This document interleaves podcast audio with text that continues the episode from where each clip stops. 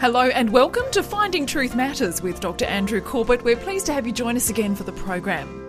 Do you feel at times that we're living in a world gone mad? In a society experiencing rapid fire changes to standards, acceptable codes of conduct, and moral fence lines, how do we know where the line is between right and wrong? Does the Bible have anything to say? Dr. Corbett is engaging in a four part series titled Not Quite Right, focusing on four key social quandaries. This week is the third topic on sexuality with guest speaker Paul O'Rourke. Not quite right. The things that, that we hear and we hear them and we think there's just something that doesn't quite ring true when I hear that statement or, or see that thing or whatever. And so, what we want to do is, is measure some of those things objectively against Scripture but not just scripture, but also just logic and common sense and even science. You know, as Christians, we don't need to be scared of science because science really just confirms what scripture says. It doesn't, it never contradicts it. Science always just confirms what, what God's eternal word has already said to us. And so I want to pose a few, a few questions that I think aren't quite right. And then unpack that little, a little but then do more than just outline the problem or the things that aren't quite right, but, but then challenge us to do something about that. Lord, we thank you. We thank you for your word. We thank you that your word is truth and that it's eternal. We thank you that your word will accomplish that for which it's been purposed. You say that your word will not return void. We thank you that your word divides soul and spirit and joint and marrow and judges the thoughts and the intents of the heart. We thank you that, that it will convict, it will comfort, it will challenge, it will correct today if we allow it. And so we, that's what we do. We come with anticipation and with expectation that you would do something new and fresh in us through the power of your Holy Spirit and in the name of Jesus. Amen. Amen. So let me pose a few thoughts to you it's to me anyway, maybe it's just me, but I, I think you'll perhaps agree with some of these things, or hopefully all of them, that to me, it's not quite right that a young woman needs a permission note from her parents or guardian to go on a school excursion to the gorge, but not to have an abortion. It's not quite right that in the committee discussions over legislation about abortion here in Tasmania, the then chief medical officer said that abortion was pretty much the same as a knee replacement, that it really wasn't any big deal, that it was a procedure that wasn't worthy of being counted in terms of numbers or why women have them, and that it was a procedure that we needed to normalise as a culture and as a society. That doesn't quite ring true to me. It's not quite right that governments, while on one hand want to reduce or even ban smoking for some age groups, as being proposed here in Tasmania, but really do nothing practically about reducing the rate of abortion in Australia. It doesn't seem quite right to me that in Tasmania abortion is legal on demand to 16 weeks and then literally to term with the approval of two doctors who, among other things, can take into account a woman's current and future financial prospects. That doesn't seem quite right to me. But it's also not quite right to me that that in, according to a recent US survey, 43% of women who will have an abortion are Christians. And that of that 43%, that less than half have ever told anyone in the church about their decision for fear of being shamed and made to feel guilty and condemned and misunderstood. And so we want to address all those things this morning because that's not right. At 16, I was given a very precious gift. It didn't seem that way to everyone else. I'd left school and was living with my boyfriend.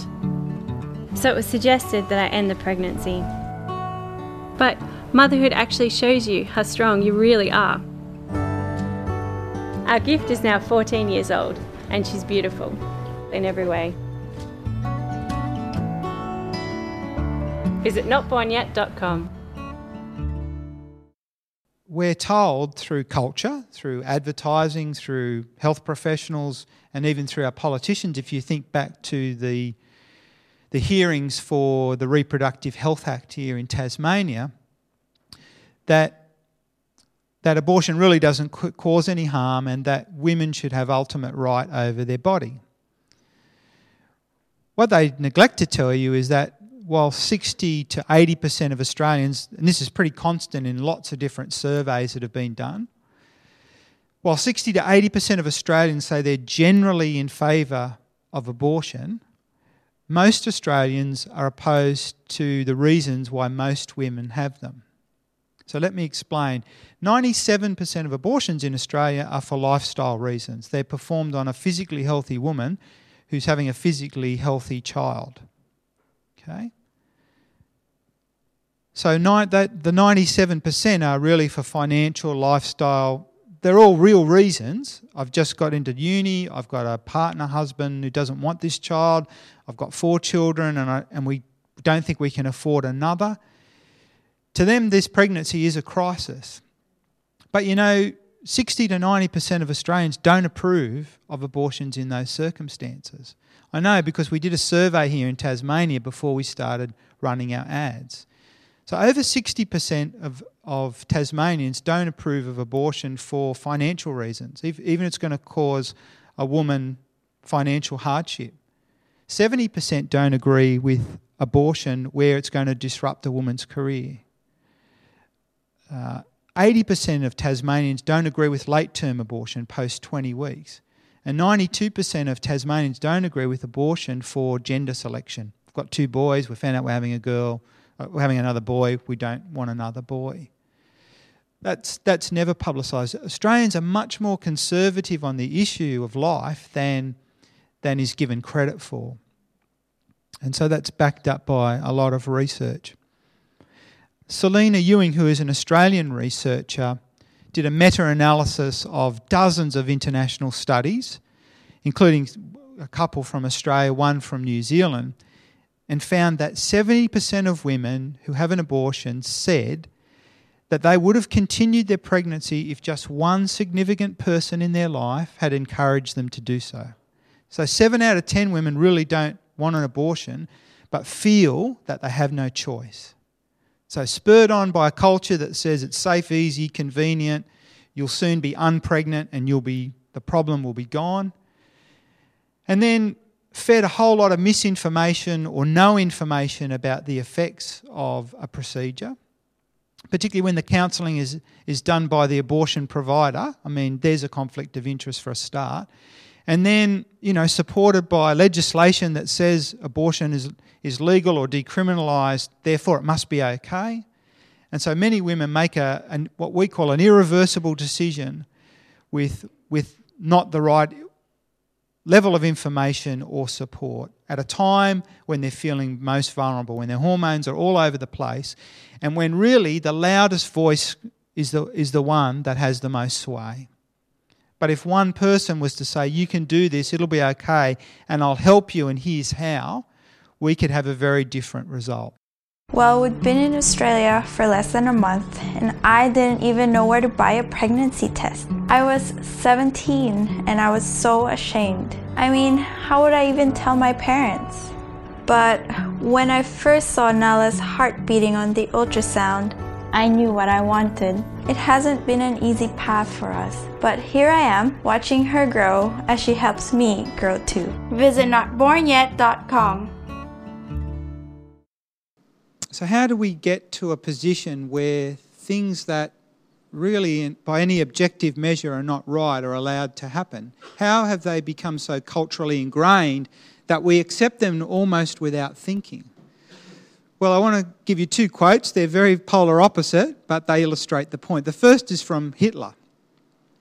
And he said, by lies, shrewd lies, unremittingly repeated, we can make people believe that heaven is hell and hell is heaven, and the bigger the lie, the more easily will it be bought.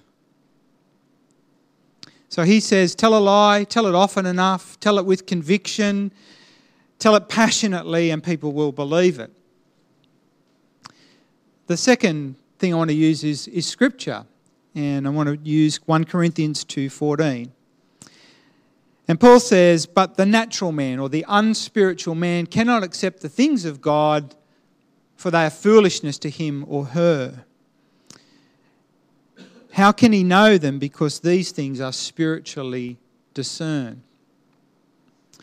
The reason things are not quite right is because we buy the lie so easily, just like Adam and Eve did in the garden. And Satan and sin, inculcating culture, say things to us like follow your feelings, do this one thing, and all will be well. No one will know about it. Just do this, follow your, your heart or your feelings or your emotions, and you will be free. And yet, the, the opposite is actually true. The second of the ads that I showed you this morning that we're going to run here, hopefully in June, if we can raise enough money, features a young Filipino mum called Nikki, who arrived in Australia about two and a half years ago. Her father's a fly in, fly out worker. They settled in Western Australia.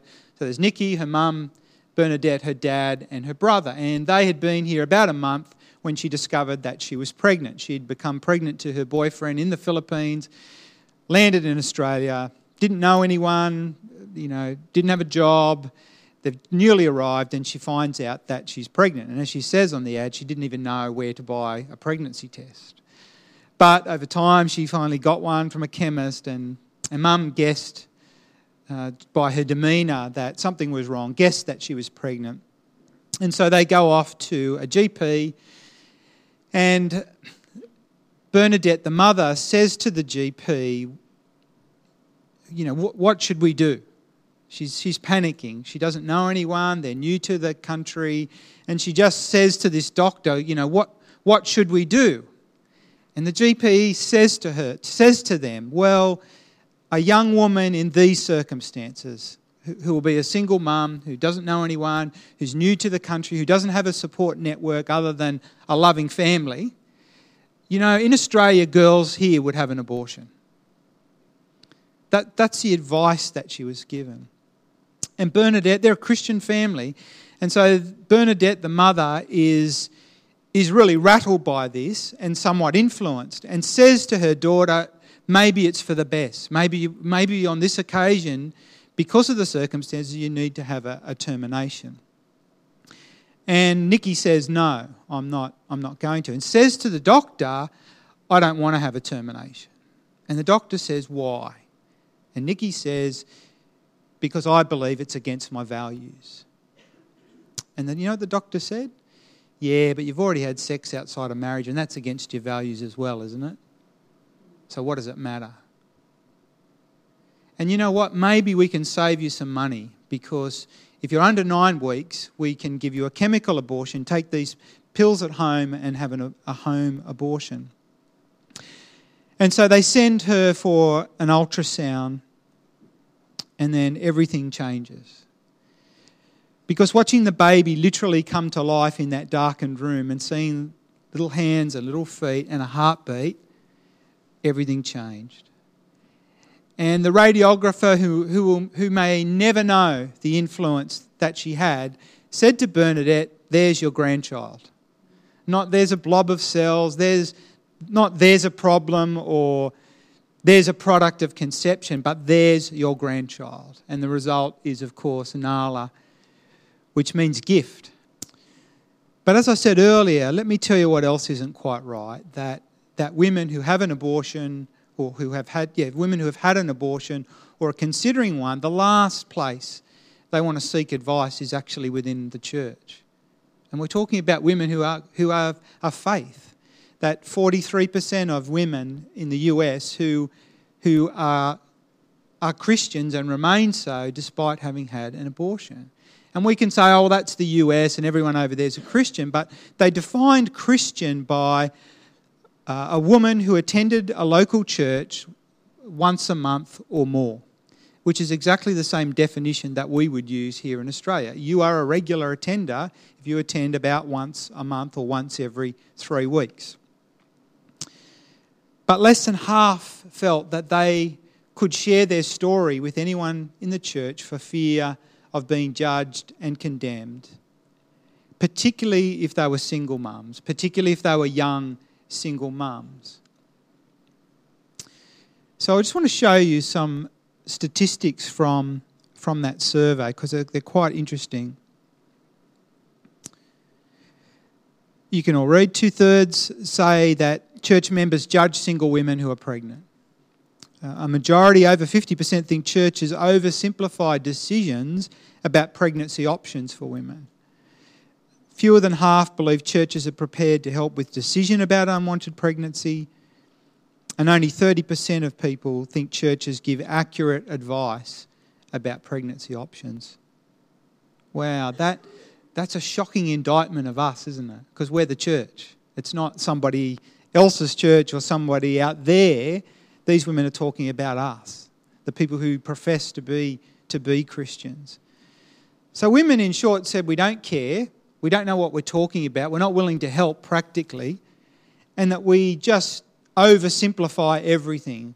We just perhaps glibly quote scripture or just tell everyone it's going to be okay without empathising with the women who are going through a difficult decision.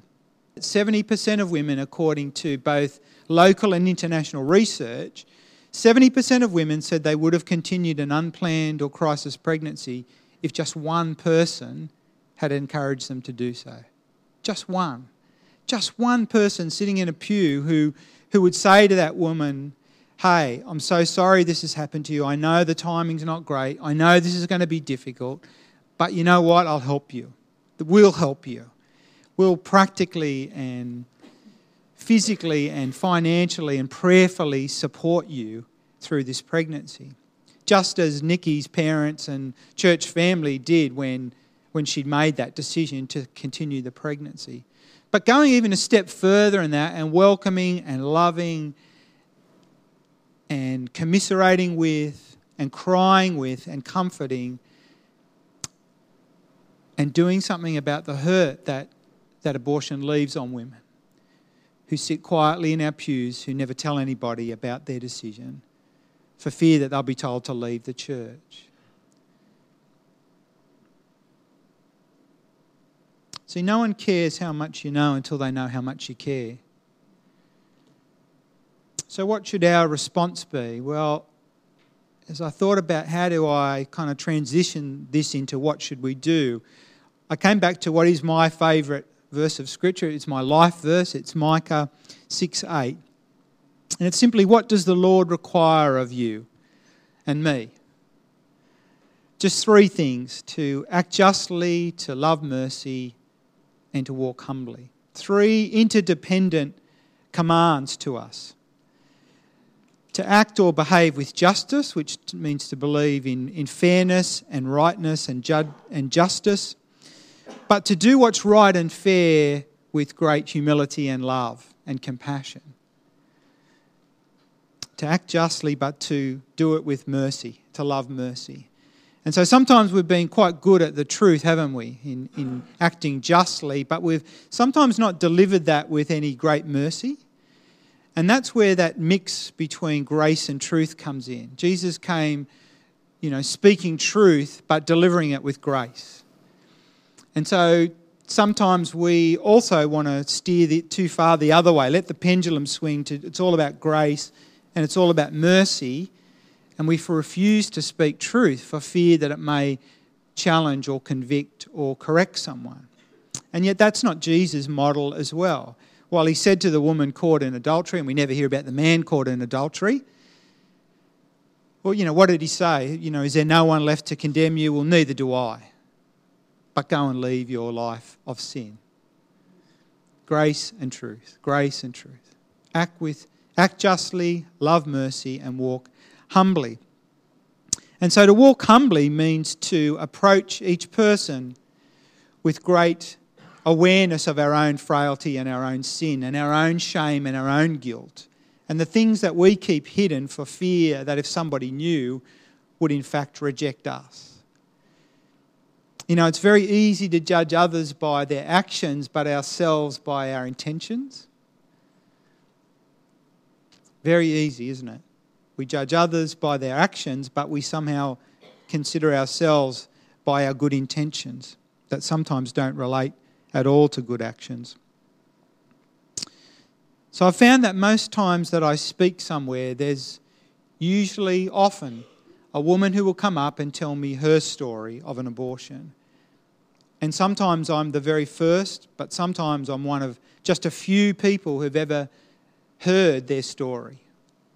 And the first thing I say to them is, Do you know God's forgiveness and have you forgiven yourself? And the answer to that question tells me a lot about how they're doing. And sometimes they say yes, and sometimes they say, they, they look down and they say no. And so if I have the opportunity, I love to say to them, Well, would you like to do that now? Because God already knows. Why don't we bring it to Him and why don't you ask and accept His forgiveness and forgive yourself? So, if one in three Australian women will have an abortion, then our churches are full of women in that situation. The silent 43% who've, who've never told anyone about that choice or the circumstances surrounding it and who live with the guilt and the shame.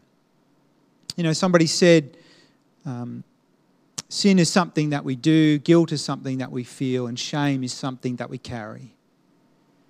And so this morning I want to, to really bring it to the practical and say, well, then what should we do? You know, the enemy comes to steal and kill and destroy. Jesus comes to bring life and life abundantly. Jesus said that it is for freedom that Christ has set us free. Sorry, Paul said that.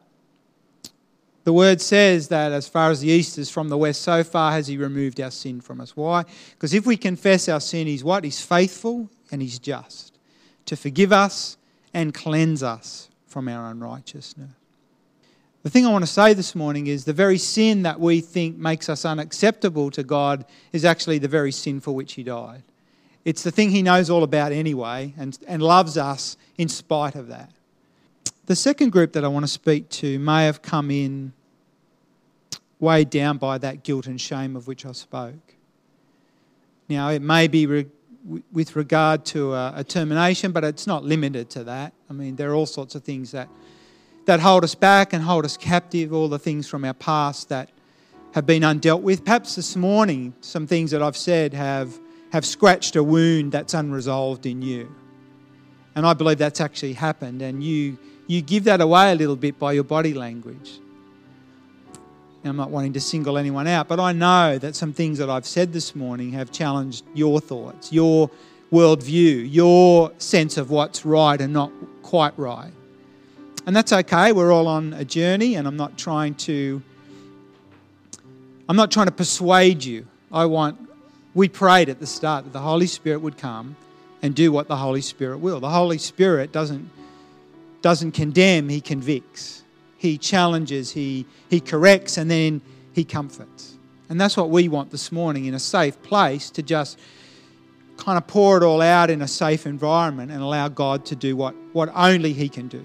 And we're just going to invite the Holy Spirit to come and just, and just minister. So, Lord, we thank you that you are good, that you are holy, that you are righteous, but you are merciful that you don't treat us as our sins require. We thank you that your mercies are new every morning, even on this Sunday morning here in Legana. That your faithfulness is great and that your grace is sufficient for even us. You said when we confess our sins, you will not just forgive us, but you'll cleanse us. You will clothe us in robes of righteousness. You'll take off our filthy rags and clothe us in white. That you'll give us clean hands and a pure heart. And that's what we crave this morning. So, for those of us who have come this morning with that burden of shame and guilt, for sins committed by us through our words, through our actions, through our inaction, the things that you already know, we acknowledge them this morning. We confess in our hearts that we've wronged you and others. And we ask for your forgiveness. We receive your grace this morning. We allow you to remove our shame and our pain and our guilt from us and robe us in righteousness. So cleanse us, Lord. Restore us to factory conditions. Reboot us. Take away that which has held us back. Just minister now, Holy Spirit. We welcome you. We thank you that you are a loving, a gentle, a gracious God who meets us right at our point of need, into the deep places. Thank you, mighty God. Thank you for your grace. We receive your healing this morning with gratitude and thanks. In Jesus' name we pray. And everybody said, Amen and amen. Emily's voice is a fresh voice for life, a voice of love, the sound of hope. We were only married four weeks, and my wife told me she was pregnant with our first child. I'd left school and was living with my boyfriend. We were so afraid of having a child with a disability. Research shows 70% of mothers would have continued an unplanned pregnancy if just one significant person in their life had encouraged them to do so. Just one. Just one. Just one. Emily's voice is that voice of encouragement, of truth. We're motivated by love love for women and children. We tell the real stories of everyday people. But being a dad's the greatest thing that's ever happened to me. Well, Jimmy's just so not what we expected. And I love being a mum. She's my life. For women like me, I represent the one, one in every three Australian women who experience an abortion. I ended my first pregnancy, so I know firsthand the pain of that choice. I can't tell you how much I regret that decision every day of my life. And I wonder if I'd seen an Emily's Voice ad or heard other people's stories, whether my choice might have been different. We need Emily's voice. A voice to speak to every Australian. To restart the conversation about life. In a way that's sensible, respectful, empowering, and effective. I was 16 when I found out I was pregnant. And at the time, I was living in a women's shelter. I was definitely thinking about an abortion. I was barely looking after myself, let alone a baby. But then I got a little feet pin in the mail from Emily's Voice, and I kept seeing their ads on TV all the time. I reckon I must have seen like three a day. I realised that if I didn't have him, I might always regret it. Today, I've got Oliver, and Emily's Voice is a big part of that. We can all be Emily's voice. Because Emily's voice is a voice like yours.